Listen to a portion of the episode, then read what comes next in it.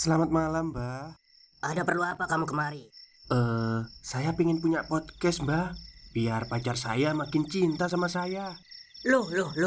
Mau bikin podcast kok tanya dukun. Sekarang, kamu download aplikasi anchor.fm. Di situ, kamu bisa buat podcast gratis. Dan podcast kamu bisa didistribusikan ke platform manapun. Dan di aplikasi atau website anchor.fm juga terdapat fitur-fitur yang memudahkan kamu untuk membuat podcast. Oh, gitu ya, Mbah. Kalau gitu, saya boleh minta password wifi-nya, Mbak. Buat apa? Buat download anchor.fm, Mbak.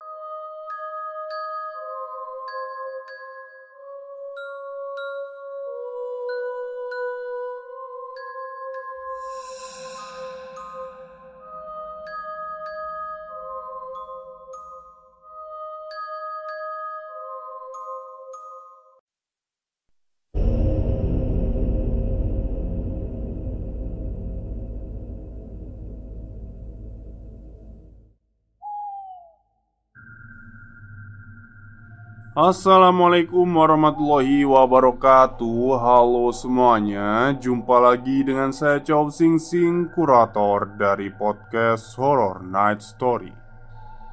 Halo, apa kabar semuanya? Semoga kalian semua sehat-sehat ya. Oke, seperti biasanya pada malam hari ini saya kembali dan akan menghadirkan sebuah kisah mistis untuk kalian semua. Kisah mistis kali ini saya datangkan dari kiriman email yang masuk di emailnya podcast Horror Night Story ya. Kali ini saya mendapatkan kiriman dari Mas Funky.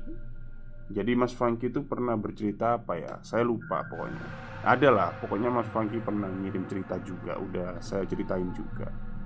Dan kali ini Mas Funky akan menceritakan traumanya ketika bertemu dengan sesosok hantu yang membuat dirinya takut sampai sekarang. Oke, daripada kita berlama-lama, mari kita simak ceritanya. Assalamualaikum, halo Mas Joe. Masih ingatkah aku? Aku Funky yang waktu itu share ceritaku. Sekarang aku sudah siap buat share cerita yang buat aku trauma pulang malam. Apalagi saat ngelewatin gang sempit sendirian. Oke, kita mulai. Malam minggu adalah malam yang menyenangkan. Pasti itu yang ada di pikiran kalian. Malam di mana orang-orang bersenang-senang dan menghabiskan waktu bersama. Namun, malam mingguku justru berakhir membuat sebuah trauma di ingatanku. Malam itu adalah malam yang membuat aku takut pulang malam sendirian. Bukannya menakut-nakuti, tapi sebuah kejadian pernah membuat trauma bagi seorang Funky. Malam itu, saat kami lagi asyik-asyiknya main Mobile Legend, kami ditelepon sama Citra, yang waktu itu suruh salah satu dari kami ngejemput dia yang pulang dari study tour pada pukul 02.01 dini hari. Nah, kami yang lagi ngereng ya harus terpaksa merelakan kalah dari musuh kami waktu itu. Aslinya hanya salah satu dari kami saja waktu itu. Tapi si Nathan bilang kalau kali ini bakal ada yang beda. Fang, temenin gue yuk jemput si Citra. Dia baru pulang dari study tour, celetuk Nathan padaku. Sontak aku ngejawab, tumben lu ngajak, ada apa nih? Lu takut? Masa anak indiku takut? Enggak ah, males gue. Lagian kan Citra juga nyuruhnya salah satu dari kita, jawabku sambil agak marah. Karena dulu kalau Nathan cabut pasti gak bilang-bilang. Tapi kali ini jawaban dari Nathan membuat aku berpikir serius. Ayolah Fang, Kali ini gak kayak biasanya. Firasat gue buruk. Ayolah, masa sih lu tega lihat Citra sendirian malam-malam? Nanti kalau dia kenapa-kenapa gimana? Mau lu gue seret? Sontak, aku yang orangnya emang agak overprotective ke siapapun, langsung menjawab dengan nada kesalku. Ya wes lah, aku ikut. Tapi ingat, ini karena Citra ya. Kalau lu gak bawa dia sama masalah nyeret aku gak mau. Oke lah, sip, jawab Nathan dengan muka yang ekspresinya menyebalkan. Oke. Kami OTW siap-siap ke lokasinya Citra. Di perjalanan, aku tanya ke Nathan perihal firasatnya kali ini. Jadi yang lu maksud firasat buruk itu apa? Serius banget. Tapi nampaknya Nathan udah tahu kalau aku mau nanya soal itu ke dia. Jadi dia hanya ngejawab, ya nggak tahu sih, lihat aja nanti. Kayaknya kita bertiga bakal kena sial. Aku yang waktu itu hanya menganggap bahwa firasat itu cuma perasaan saja, akhirnya terdiam. Lalu sesampainya kami di lokasi Citra, aku merasa lega karena hal buruk yang Nathan katakan gak kejadian. Demikian dengan Nathan yang mulai berpikir positif. Citra yang melihat kami langsung menghampiri kami, dan kami pun yang melihat Citra sama. Kami berbincang sebentar dan segera pulang. Tapi saat ingin pulang, kami melihat sesuatu dari kejauhan. Sesuatu yang seperti kain putih melayang, namun bedanya kain putih ini adalah kuntilana yang terbang ke seberang jalan. Aku, Nathan, Citra seketika terdiam dan kami saling memandang. Ayo buruan pergi, kata Citra. Aku dan Nathan juga agak panik. Kami pun bertiga naik mobilnya si Nathan. Aku duduk di tengah sama Citra yang ketakutan. Saat itu Nathan tanya nih, lewat jalan pintas aja ya Fang, biar cepet pulangnya kita. Ya udahlah buruan, saut kami yang menahan rasa takut. Pas kami lewat jalan pintas, disinilah awal dari traumaku sendiri. Di sini kok jarang ada rumah ya Nat? Lu salah jalan ya? Tanya aku kepo, karena kami jarang melihat rumah di sepanjang perjalanan. Enggak kok, tenang aja. Citra udah tidur, kok diem? Tanya Nathan kepadaku. Dan benar saja, ketika aku melihat Citra, dia sudah tidur dengan nyenyaknya. Namun baru beberapa saat aku ingin menyusul tidur, tiba-tiba mobil Nathan berhenti. Loh, udah sampai? Tanyaku ke Nathan. Belum lah, kayaknya mobilnya mogok deh, kata Nathan dengan nada kesal. Mendengar suara Nathan dan mobil yang berhenti, Citra akhirnya terbangun. Kita di mana nih? Lu nyasar? Tanya Citra. Enggak, mobilnya mogok. Udahlah, orang kita di perumahan kok, santai aja. Tapi kok sepi ya? Jawab Nathan. Iya nih, selain karena malam, hawanya kok horor banget. Lihat rumahnya serem deh, jawabku. Itu ada mbak-mbak. Gimana kalau kita tanya ke mbak-mbak itu yang pakai mukena itu? Tuh, yang ada di depan rumah. Tanya, bengkel terdekat di mana? Kata Citra.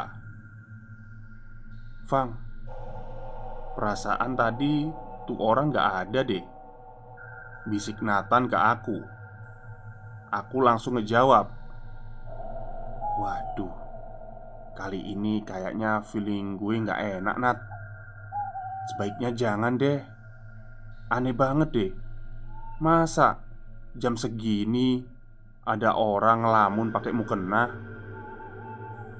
Namun apalah daya, perempuan adalah raja di balik gelar ratunya. Si Citra tetap nekat dan ngeyel buat tanya,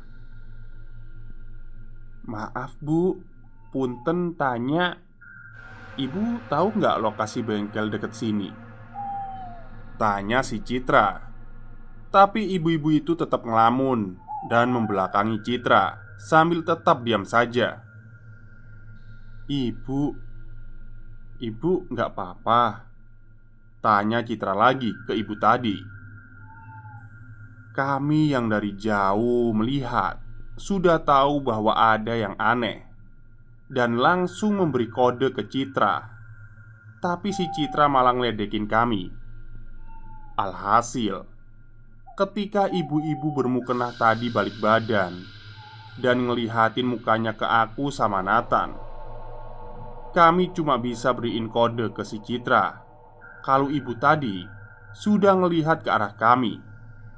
Dan saat si Citra balik badan, astagfirullah, Allahu Akbar, si Citra langsung lari ke arah kami dengan kencang sekali.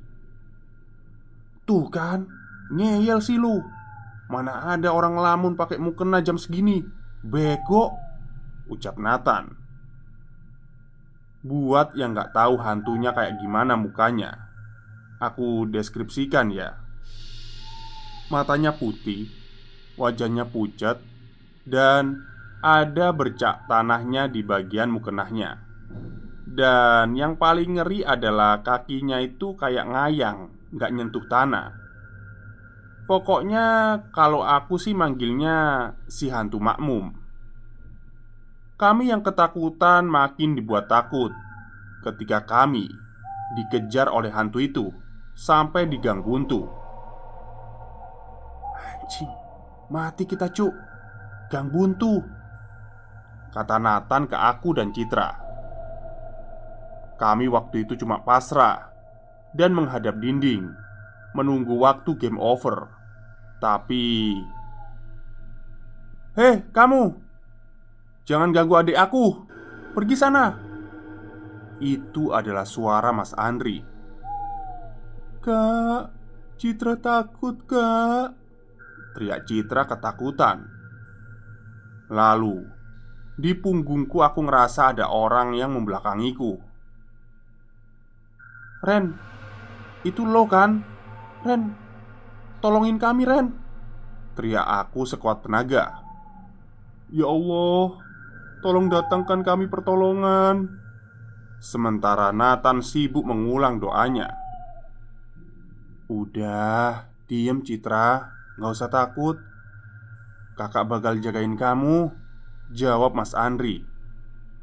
Lalu si hantu makmum yang kesal pun pengen nyerang kita waktu itu, tapi nampaknya nggak bisa, karena yang kita dengar cuma suaranya Mas Andri yang bilang, udah kok, dia udah pergi. Kami yang memberanikan diri melihat pun merasa lega. Tapi setelah itu dibuat tambah merinding ketika kami sadar bahwa Ren dan Mas Andri itu ternyata udah lama meninggal. Wow. Akhirnya kami pun tunggang-langgang lari ke arah masjid setelah adzan awal berkumandang. Kami menceritakan hal itu kepada orang yang ada di masjid, dan memang dibenarkan. Kalau malam memang si hantu itu suka keliling dan ganggu orang yang lewat. Dan konon katanya dulu itu ada perempuan yang nginep di masjid. Terus malam itu si perempuan ngecuri kotak amal di masjid itu. Lah terus keciduk sama si perempuan ini. Oh gini-gini, maksudnya itu dulu itu ada perempuan nginep di masjid. Ini perempuan yang baik ya. Terus ada pencuri. Pencuri itu datang buat nyuri kotak amal. Nah, setelah itu dikejar sama si perempuan ini. Nah, karena takut ketahuan, akhirnya si pencuri ini nekat ngebunuh si perempuan ini. Tapi sampai sekarang jasadnya itu nggak ditemuin. Penjelasannya seperti itu ya, soalnya bahasanya agak ini. Tapi yang buat aku merinding adalah Ren dan Mas Andri. Mereka kan udah lama meninggal. Lalu yang tadi ngelindungin kami itu tadi siapa? Tapi pada akhirnya kami diantar pulang oleh Pak RT perumahan itu. Tapi ini adalah trauma terbesar kami. Sekian, saya Funky Darmawan. Hati-hati di jalan. Oke. Terima kasih kepada Mas Funky yang sudah mengirimkan kisah horornya kepada podcast Horror Night Story. Jadi singkat cerita itu, si hantu makmum ya, hantu makmum ini sebenarnya ini baik gitu loh. Cuman kan mungkin yang jadi hantu ini kan jin ya pastinya ya. Jadi waktu itu ada perempuan yang nginep di masjid itu. Terus gak tahu dia itu kayak mergokin pencuri gitu, jadi dibunuh. Tapi jasadnya belum diketemukan sampai sekarang. Ya nakutin sih sebenarnya ya, lalu ketemu sama hantu seperti itu. Ya soalnya hampir mirip-mirip pocong ya. Tapi kan kalau pocong kan ada kuncungnya ya, ada ikatannya itu. Stop, kita break sebentar. Jadi gimana? Kalian pengen punya podcast seperti saya? Jangan pakai dukun, pakai Anchor. Download sekarang juga, gratis.